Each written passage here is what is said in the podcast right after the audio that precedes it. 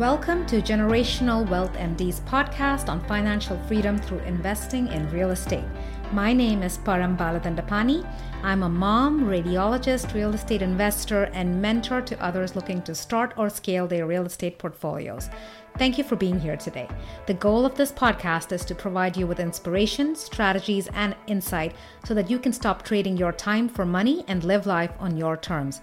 If you love the episode, don't forget to subscribe and leave a review. Today, guys, I have with me um, Kevin and uh, Mike. They are with Pine and uh, and a co-CPA.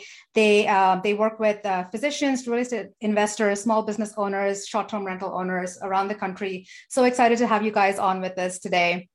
Yes, thank, thank you so, you much. much. Thank you. Thanks for having us, Param.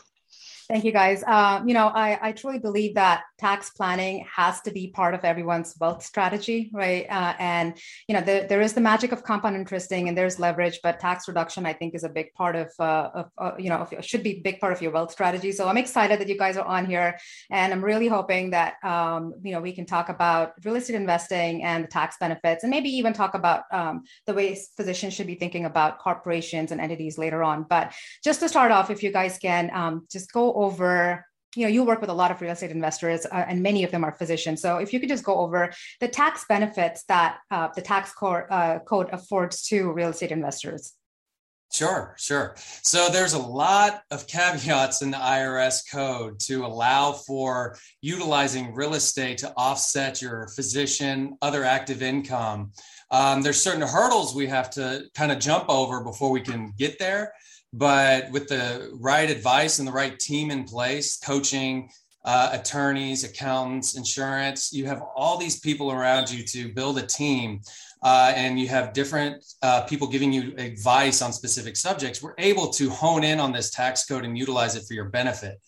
Uh, a lot of it's going to be seg- um, segmented around bonus depreciation, utilizing depreciation to uh, push you more into a taxable loss on real estate property, not a cash loss. Now, there's a difference between a cash loss and a tax loss. We always want your real estate to be cash positive, but with creative accounting, uh, we can push you into a taxable loss. And so we can kind of get more into that a little bit later of how that's done. Um, so we're really excited to talk about this. And this is Mike and I's passion. Um, most of our client base is are physicians getting into real estate to try to be uh, phasing out of that kind of rat race of just always working, working, working, and utilizing just smarter investing strategies to build wealth and just freedom. Absolutely. And um, I like what you said, um, Kevin. It's all about strategy, right?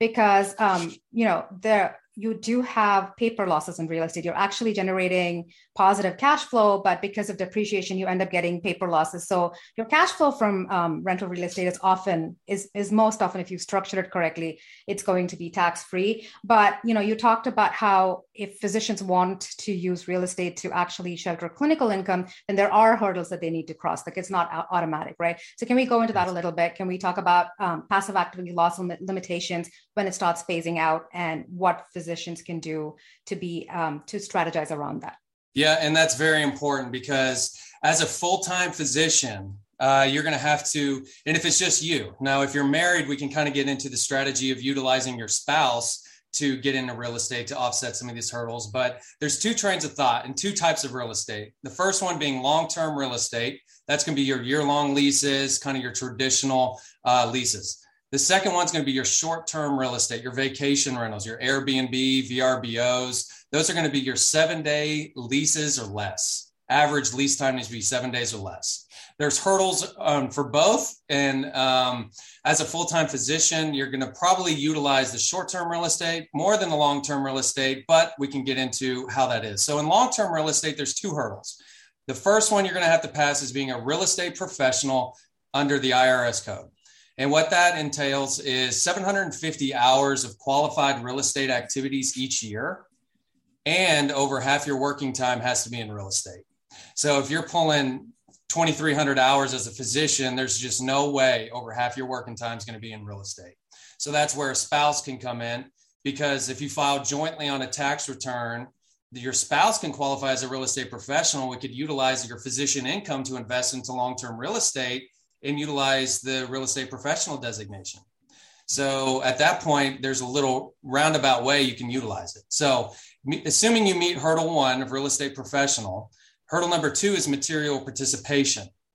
So that means even though you're a real estate professional, if you're not actively involved in your rental properties, you're not going to be able to utilize those losses to offset your physician income. So um, there's actually some really good strategies involved around material participation when dealing with long-term real estate as well. Meaning, you can have multiple rental properties, and we can make an election on your tax return to group all of your rental properties into one activity. So you don't have to materially participate in each single home, but instead just materially participate in the group. And material participation, and I can get really granular with it, but it's it's a seven-part test and to give you an idea of what the IRS is looking for when it comes to material participation, is you only have to pass one of the seven parts. The baseline safe harbor is 500 hours managing your property. If you spend 500 hours managing, talking with the tenants, doing your self repairs, you can do your own repairs. Um, 500 hours, you're going to be no questions asked. You're going to be a material participant. Now, that rental property is no longer a passive activity, but an active.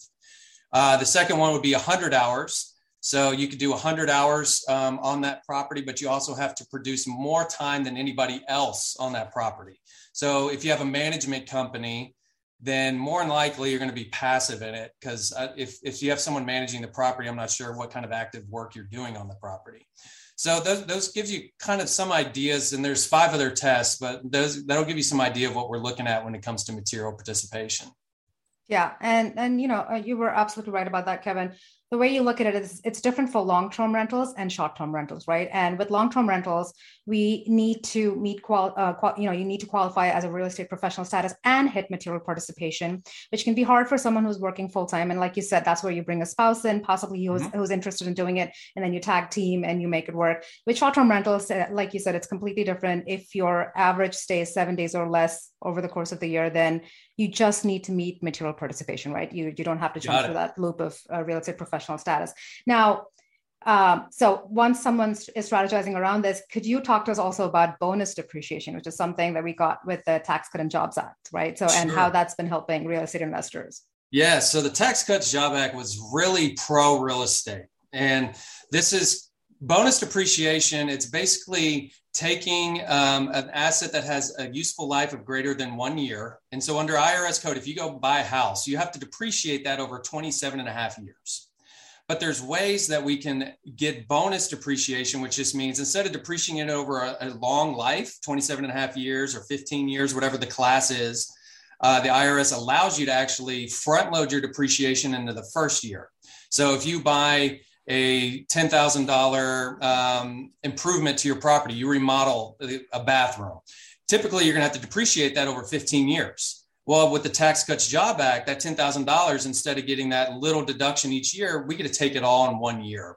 And so that's where we kind of circle back to I can get you a paper loss on your tax return via bonus depreciation. And assuming you meet material participation or real estate professional hurdles that we just talked about, that's step one. Step two is then get into a loss. Now that loss can offset your physician income, that bonus depreciation. So it's a great strategy. Yeah, and um, oh, sorry, Mike, go ahead.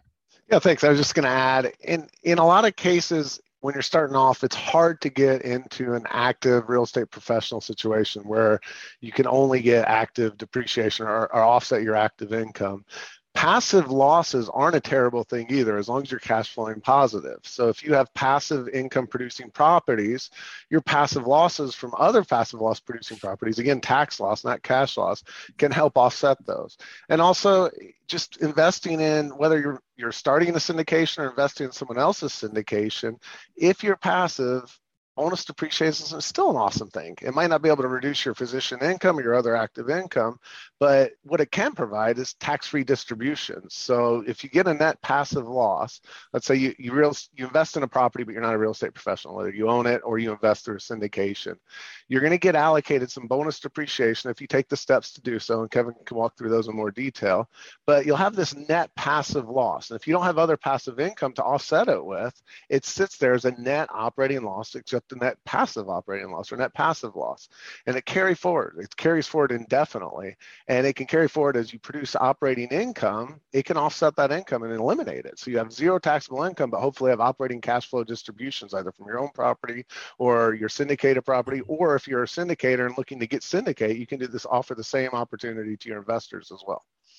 Yeah, you're absolutely right about that. And the funny thing is, I hear people all the time say, well, they're passive losses are not going to be able to use them. So they don't make the effort to log it or maximize their passive losses. But very valid point over there. You really need to be doing that because they're just suspended. You're not losing them and you are able to use it, you know, at, some point. So um, uh, just as a, um, you know, uh, just a follow up question to that, uh, Mike, how, how do these passive losses get freed up? How and when do they get freed up? And when do they actually convert into active losses?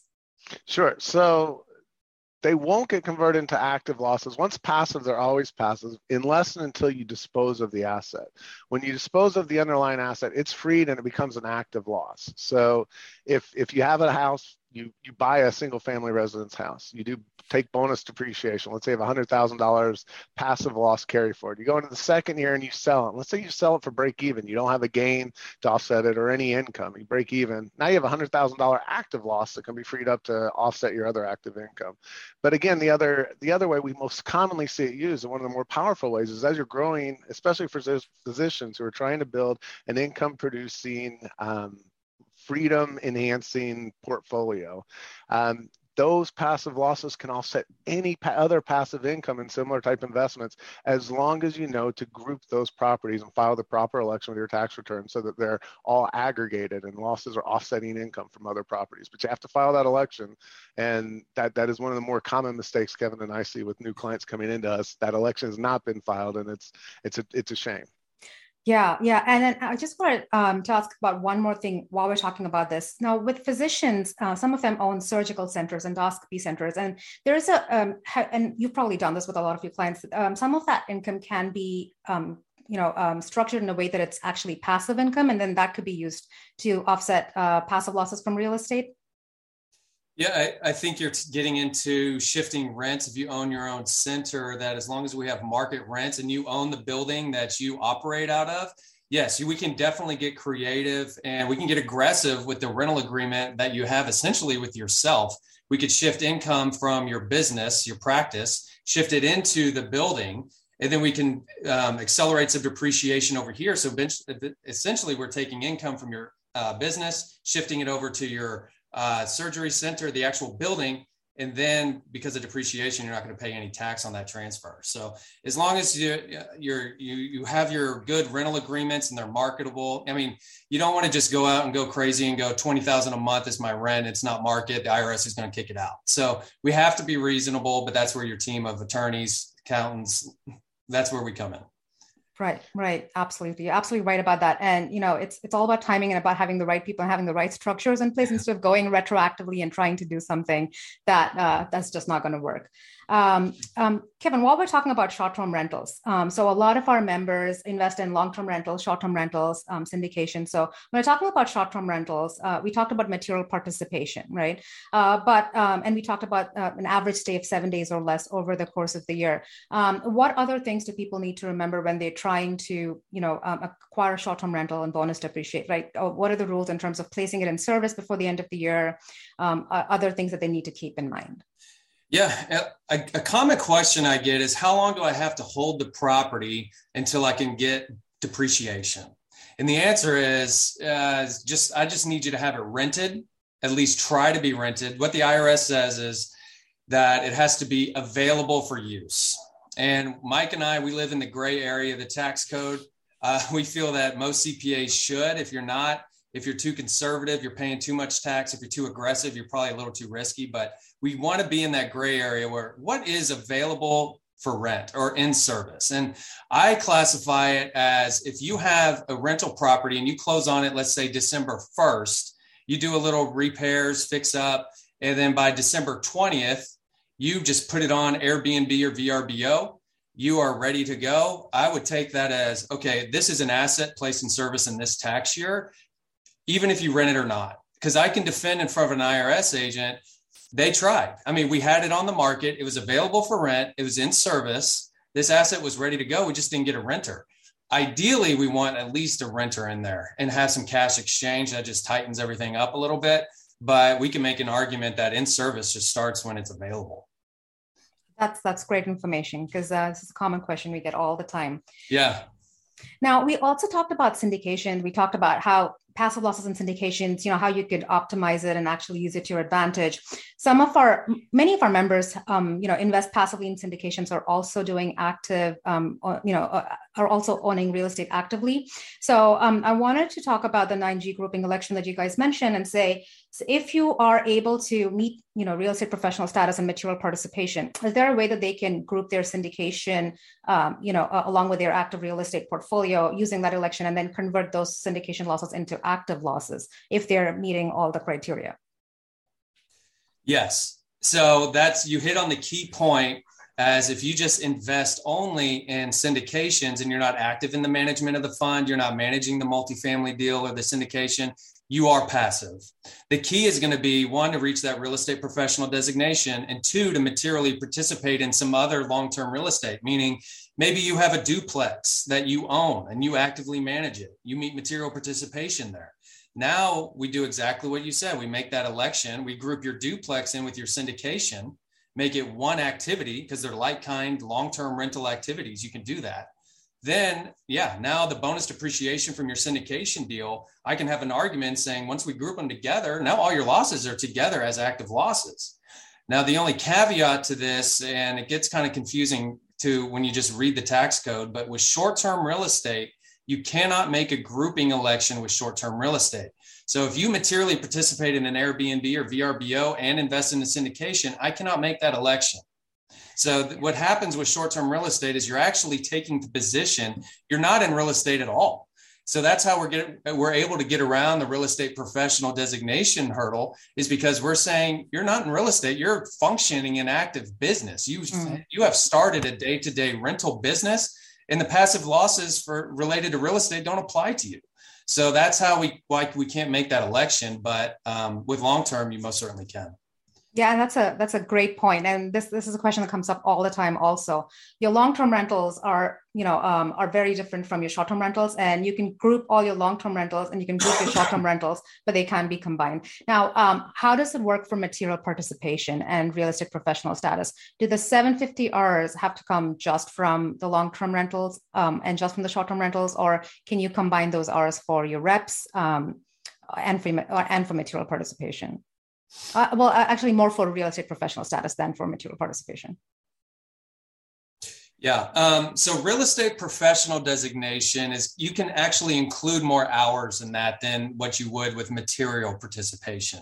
So what real estate professional hours would be, you can even include market research. Uh, you can get your um, uh, your realtor license and the time spent educate with education and getting all these uh, certifications, and we could be a lot more uh, wide and broad with what constitutes as to that 750 hour real estate mark. Mm. Uh, when you get to material participation, that is going to be participation on a specific property. Yeah. So you doing, you know, and we can kind of talk about does time researching this property I bought, you know, negotiating, but you actually bought the property. Does that time count? I would include it. Um, so material participation would be the actual management of that property. Um, you know, talking with the tenant, fixing it up, those sorts of things. When you actually have a property and you're working it, um, all time outside of actual material participation can go towards your 750, but actually your material participation hours on your long term can actually count towards the 750 as well. So um, there's kind of two different buckets of time you have to track, and, and and that's another point is tracking your time is very important. So, like as a CPA or an attorney, we do everything by the hour. You almost have to think of yourself in that mindset to where if you sit down and work on your rental property, you're going to say, okay, it is January 20th, 7 p.m. I worked uh, from 7 p.m. to 9 p.m. and you put it, you put the date, time, and description of what you did. You make a cumulative log, and then that's going to be our defense if the IRS ever challenge material participation or real estate professional status.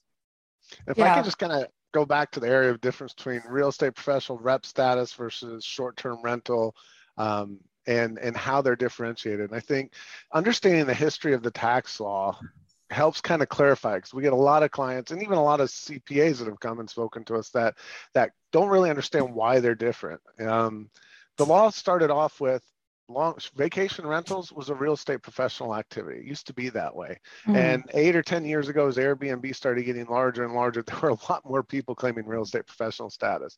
And it was aggravating people at the IRS and the Treasury Department. They lobbied Congress and said, hey, um, there's too many real estate professionals. These guys aren't really real estate professionals. They got a vacation rental. That's more like something else, a hotel or something. That's not a real estate professional activity. So Congress agreed and they passed a new law that flat out says any property that has an average lease length of less than seven days is not a real estate professional activity, which I love America. I love our Congress. I love the IRS because they thought they fixed it. But what they did was opened up a whole new world of depreciation for people that otherwise couldn't qualify for it. Um, I thought it was brilliant. That's not their intended consequence, but I love the consequence, and our clients do too, and I, and I assume you do as well, Param. Um, but because of that, anytime you spend on your short-term rentals or vacation rentals can't go into the same time bucket that you're trying to qualify for rep status. That 750 hours has to be on real estate professional activities. It can't be on short-term rentals. And your short-term rental time that you're tracking for material participation can't come from your rep time. Now, there's a lot of time that is gray area. And as long as we can argue it with a straight face in front of the IRS that this time was for whichever your intended um, activity was, then mm-hmm. we're, we're, likely to get away with it. And then finally, I would just add to, to Kevin's comments on tracking your time. One of the bigger mistakes that we see with clients that are claiming either reps or material participation um, not to pick on physicians, but we see this a lot with physicians because you guys are so darn busy and you've got bigger things to worry about, like saving people's lives versus keeping a time log. But it gets to be September, October, and we ask them, hey, how's your time log going? And they're like, I did really good through January, and then I kind of dropped off. And we say, okay, well, let's try to work on re, re you know, recreating it from scratch. It is so hard to remember what you did two days ago, much less 10 months ago. So we strongly recommend that you keep an, an active log. And there are tools that you can do it. I mean, Kevin and I are accountants. We like Excel. Um, that's probably our preferred method. But a lot of our clients, they're, they're not big into Excel or they're always on the move. And, and it's not easy to use Excel on your phone. So we recommend apps like whether it's QuickBooks Time that comes with QuickBooks Online or mm-hmm. TSheets or sorry, not TSheets anymore. That is QuickBooks Time now um, Clockify, some kind of app that is built to track your time. If it's going to help you actually track it in real time, it's it's important. We recommend that. Yeah, that, that's great, uh, Mike. Um, and, and that's why I always recommend to members within the community also.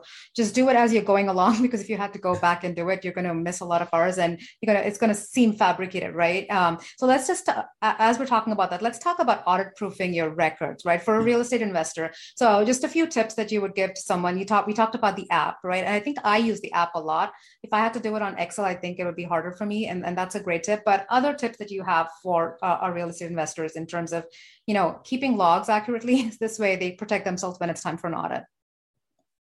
Yeah, it's very important. So receipts, typically that's going to be the proof that you had any expenditures that are a credit card statement. So we always recommend when you buy uh, rental properties, uh, you know, we would we would always seek the advice of counsel, an attorney, a license uh, attorney who can give you uh, legal advice. Mike and I aren't attorneys, but we've been in rooms with plenty of them uh, and they typically advise that you start a, an LLC or a series LLC, um, develop a good structure to start. Once you get your LLC, get your own bank account because if you're going to get audited, and um, it's going to be a lot easier to defend the audit once we know all the income and expenses of this rental property came out of one bank account and one credit card in this LLC. If you commingle with your personal assets, I mean, the IRS agent could say, "Yeah, you went to Lowe's." And spent 500 bucks, but you also have a nice grill. So uh, how do we defend it? So it's really going to be good to make sure that we have good accounting records, a good structure in place. Um, and you know, as you start to get more aggressive in this depreciation, and even though it's it's aggressive, but it's all all under the IRS code, and it's we're going to tie everything up in a nice little bow, and we're going to do our due diligence with the um, reporting and the tax return. But that does increase your audit risk only because you're now going to have this huge loss from bonus depreciation that you're going to be offsetting your income the IRS is it's going to raise it's going to raise some eyebrows. So we want to make sure in the year that we do this cost seg that kind of all of our ducks in a row and talking about the time log um, you know, making sure that you have good records, checking records and books, and making sure, you know, I, we're not scared of audits. Um, you know, I, I, don't take positions on tax returns. Um, you know, avoid p- strong positions on tax returns just because of an audit. We utilize the code and we're ready to defend it. And so it's just all a matter of being aggressive, but also obeying the law. So it's balancing those two things. But um, being audited necessarily isn't fun, but it can be it can be easier with the proper help. It can be a lot easier. Yeah. Yeah. I would also add that um, just add to some of Kevin's comments.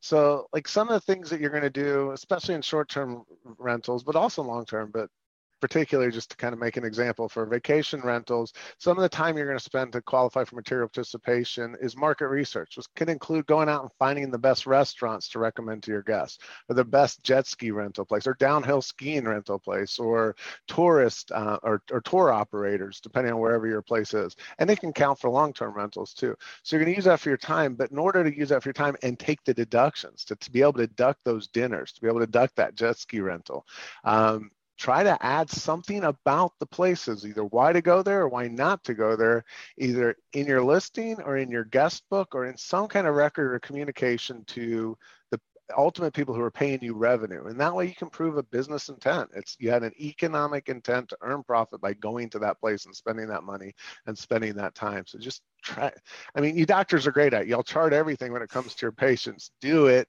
for yourselves as well in your businesses treat your business like you treat a patient um, such valid valid points mike and kevin. Um, and and that's where the it, you know the importance of having a real estate um, savvy cpa comes in right? And i work I, have had uh, cpas in the past where you know we've made mistakes uh, in, in, terms of how they recorded the basis. Partial asset disposition was never even accounted for. Um, and you know i've, I've had uh, members within the community where you know depreciation hasn't been taken. It's just it's just crazy. So what mistakes do you commonly see when people uh, with people who come in where they've had a prior cpa wasn't very um, real estate focused um, that you know so just just to give a few examples of how important it is to have someone who knows what they're doing as far as uh, real estate investing is concerned.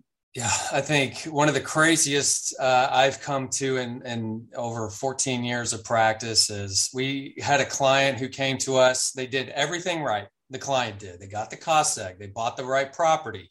They did everything they were told to do gave the cost seg to their cpa the cpa didn't even take bonus Wow. So I looked at the tax return. I was like, you got a cost seg on this house? And yeah, I'm like, well, there is no loss. Like you are barely, I mean, you should be seeing the weight. And so we had to go back and amend the return. We actually talked with that CPA and he fought with us about it. It was the craziest experience I've had in practice. So it happens. You can yeah. do everything you want and you should do, track your time, do all this stuff, but you hand it to a CPA who's not focused in real estate, does not understand material participation uh, does not understand a real estate professional. I mean, you could have four long term rentals and he has no idea that your spouse is running it. He has no idea that you can make an election to group it. He has no idea you can maybe do four cost segs now, and then now you can deduct all the depreciation against your taxable income. So it's very common. It's a very real estate is a very niche part of the IRS code, and there's a lot of fun things in there um, that we can kind of play with. So yeah, I've I have seen my fair share though. yeah, I think the grouping election, like Kevin mentioned, the ability to to take um, active status if someone qualifies as a rep for long-term rental. We see a lot of CPAs that still don't believe in on a short-term rental. If you materially participate and you're not a real estate professional, you can take the depreciation. And then another big one that Kevin and I have been running into a lot with newer clients is CPAs that don't pay attention to your lendability. If your goal and your focus and your your financial plan is to grow in your real estate portfolio and you're you're doing it through leverage, which you should do with as cheap as money is today. Although Kevin and I are strong believers of fixed rate mortgages, especially today. Yes. But very strong believers in it. But if you're planning on growing through leverage, your CPA needs to understand what lenders are looking at when their underwriters are looking at. And, and one of the biggest biggest mistakes that we've seen. And quite honestly, a while back we used to make it too because we didn't know it, but we yeah. we did a cost segregation for someone who finally had become a real estate professional. So we took a bunch of prior catch-up depreciation on his tax return. The IRS says, well, you should put it on an other deduction line on your your schedule that's reporting your depreciation.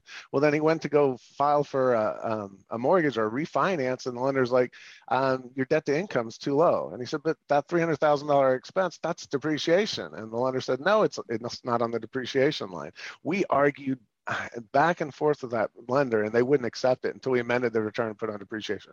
So now we focus a lot of time making sure anything that can potentially show up on the depreciation line, especially while we have 100% depreciation, it goes on the depreciation line. So you don't have qualms with your lenders. There's other small items like that that can add up and make a difference. But repairs and maintenance, as long as we have 100% bonus, and probably next year, if you're focused on growing through leverage, even when it's 80% bonus depreciation next year, or potentially even 60% in 2024 before, in my humble opinion, we're going to get bonus depreciation back 100% because our economy needs it. Yeah. Um, but anything that you can move and claim, this has a useful life of greater than one year. Repairs and maintenance. We normally, as CPAs, when you're just focused on the tax dollar, you throw it in repairs and maintenance. You get the tax deduction. But if you can throw it to a capitalized asset and then deduct it as bonus depreciation, suddenly it doesn't impact your debt to income. As a matter of fact, it improves your debt to income ratios, which helps lendability a lot. So most CPAs, and they don't teach us as CPAs to care about lendability. When you're focused on tax, you only focus on tax income and, and reducing your taxes but you, as a real estate investor need to focus on lendability as well if you're using leverage. And um, that's a big mistake we see a lot. Cpas that don't care or don't know. Yeah i think that's a that's a very important discussion to have with the clients before you go ahead and you know file their taxes as such so that you understand what their goals are. And if that's something that's going to be important to them that's going to affect their lendability. You really want to plan accordingly. And that's such a valid point. Um, so time and again you guys you know everything you've said um, it just highlights the fact that timing is so important with these strategies and and you know just planning ahead of time now um, kevin and mike um, so you, I, I know that you guys offer not just tax filing but tax planning services also right in addition to uh, preparing taxes yes so uh, we are a tax only firm. Mike and I, we used to be your traditional CPA firm. We would offer you accounting, payroll, tax. If you needed anything, Mike and I would jump through a hoop, learn it, figure it out uh, we have come to figure out that really that's not the best way to service our clients. The IRS code is getting way too complicated. The IRS code is getting thicker and thicker. So, the best way Mike and I have found, and our passion is tax strategies, finding these little areas, gray areas in the IRS code, and living in those where otherwise, if we were more generalists, we couldn't. So, yes, we are a tax only firm, but if you need accounting services or payroll services, Mike and I will have solutions for you. Um, but we really focus on tax planning, tax structuring, and compliance. All of those are very necessary and need to be all done uh, under one roof so that we make sure this machine is going forward in the direction it should. And you don't have different professionals kind of piecing in parts to make it go. You want we want some sort of control and um, making sure that it's done properly. Yeah, Kevin awesome. and our favorite kind of clients, our favorite clients are ones that have worked with us throughout the year to proactively tax plan. Mm-hmm. The clients that call us up on January 8th and say, Hey, by the way, I sold these three properties and got the stock option. All that happened last year. What can I do about it? We're like, nothing. It's, it's, it's January 1st. That was last year. But we can help and add a lot more value with our clients during the year to proactively tax planning. And let's create a strategy. And if you're going to stray from the strategy, we need you to call us. We need you, or you need to work with your CPAs. If y'all come up with a strategy and you change something or something happens that you can't turn down, call your CPA, work with them, and make sure you're doing it in a tax opportune way. There's one or two different words in a contract can change the complete world for taxation. So we're big believers and we love it. Tax planning is where we add value and where your CPAs can add value to your lives. Um, tax preparation, it's a necessary evil.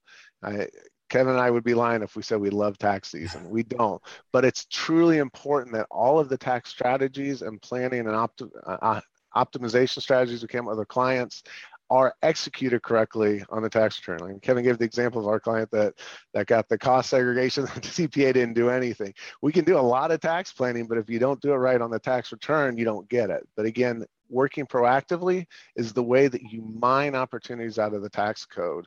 Um, and it helps you be proactive and planning with the tax code and, and use it for your own financial freedom versus being a victim of the tax code.